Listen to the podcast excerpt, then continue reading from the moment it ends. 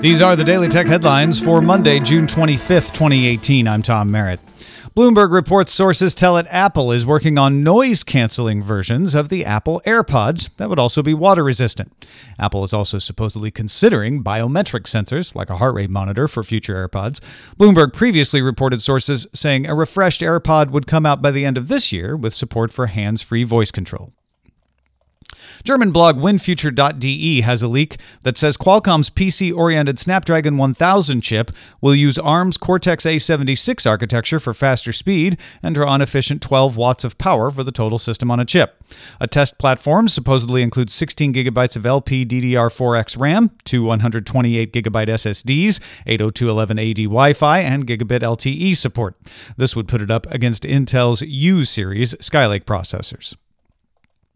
Google has added some security metadata to Android apps to indicate if they are legitimate.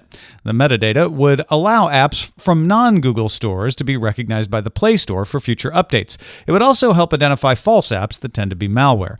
The metadata could also be used like DRM, letting developers prevent modifications or disabling older versions of apps. Sphero, which has refocused as an education oriented company, has acquired Specdrums, which makes rings that make music. Specdrum rings associate a tone with a color, so when you tap the ring against anything, it plays a tone based on whatever color that thing is. You can record and share your creations with others, and Sphero says it plans to release a new version of Specdrums by 2019.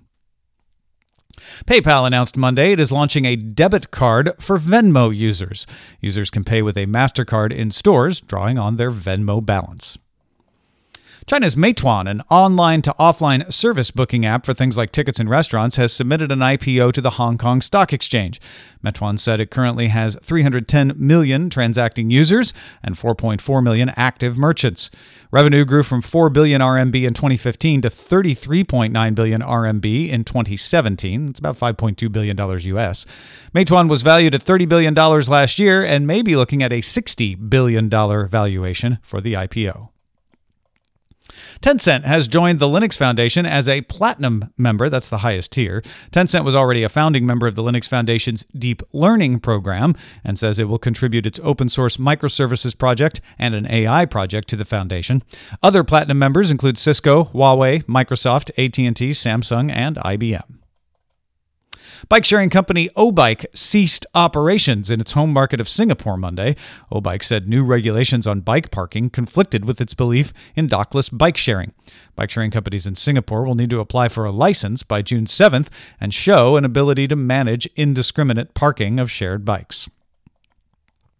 OpenAI announced it has developed AI bots that can beat the top 1% of amateurs at 5v5 Dota 2 under a few conditions, including the disabling of invisibility, summons, and the placement of wards. The AI were trained with reinforcement learning, playing 180 years worth of games a day over a period of months. The AI will be tested this year at Dota 2 tournament The International.